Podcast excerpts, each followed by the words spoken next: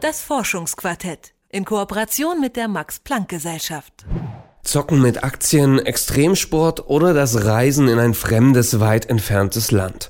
Alles ist mit Risiko verbunden und jeder Mensch beurteilt das anders. Oft ändert sich das auch, wenn man älter wird. Forscher am Max-Planck-Institut für Bildungsforscher haben jetzt untersucht, wie und wann ältere Menschen ein Risiko eingehen und eine Studie veröffentlicht. Detektor FM-Reporter Max Heke stellt sie vor.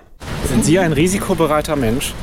Naja, mal so, mal so. Ich bin mir nicht ganz sicher. Das heißt, was würden Sie als Risiko bezeichnen? Ja, zum Beispiel über die rote Ampel zu gehen, wenn es ganz brenzlig wird. Das ist für mich ein Risiko, auf jeden Fall. Sind Sie ein risikobereiter Mensch? Nee, nee, nee, bin ich nicht. Nicht mehr in meinem Alter. Nicht mehr in meinem Alter. So eine Antwort erwartet man wohl klassischerweise von älteren Menschen. Wenn der Körper hier und da zwickt und schon alltägliche Dinge Anstrengungen bereiten, dann muss man ja nicht noch Risiken eingehen. Es ist ein gängiges Stereotyp, dass die Risikobereitschaft im Alter abnimmt. Und Stereotype sind eine gute Ausgangsbasis für sozialwissenschaftliche Forschung. Wie die von Annika Josef vom Max-Planck-Institut für Bildungsforschung in Berlin. Wir haben uns eben gefragt, ist es immer so oder ist es nicht unterschiedlich in verschiedenen Ländern? Wollen Wissenschaftler die Frage beantworten, ob Risikobereitschaft im Alter sinkt, dann müssen sie vorher ein paar Dinge festlegen. Zum Beispiel, was bedeutet Risiko? In Sozialwissenschaften wie der Psychologie oder der Ökonomie ist Risiko oftmals mit Situationen verbunden, die Chancen auf Gewinne und Verluste beinhalten. Wie verhalten sich Personen in solchen Situationen?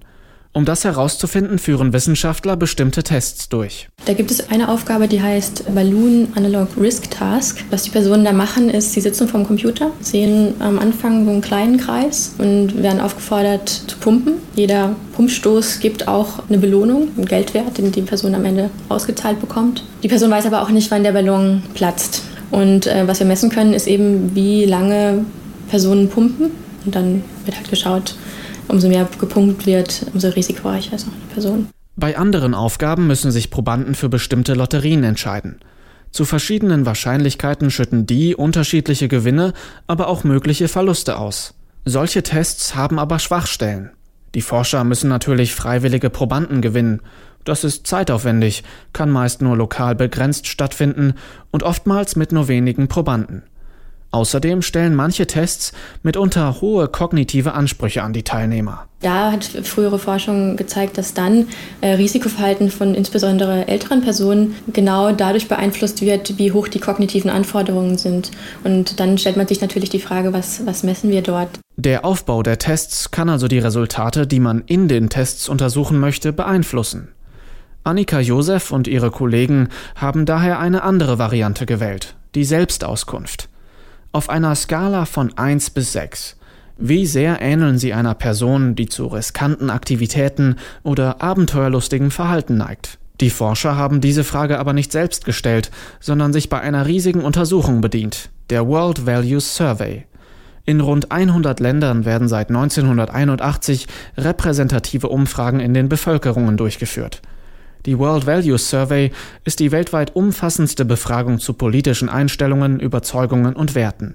Junge und Alte, Arme und Reiche wurden und werden befragt, unter anderem eben zu ihrer Risikobereitschaft. Die Forscher vom Max-Planck-Institut haben so die Antworten von über 110.000 Menschen aus 77 Ländern untersucht. Wir haben erst statistische Modelle gerechnet, die eben die Antwort auf diese Frage, ähm, wie ähnlich bin ich einer Person, die abenteuerlustig ist oder gerne Risiken eingeht, und das mit dem Alter in Zusammenhang gebracht und geguckt, wie sieht denn die Kurve über die Lebensspanne aus? Ist die eher flach? Ähm, nimmt die eher ab?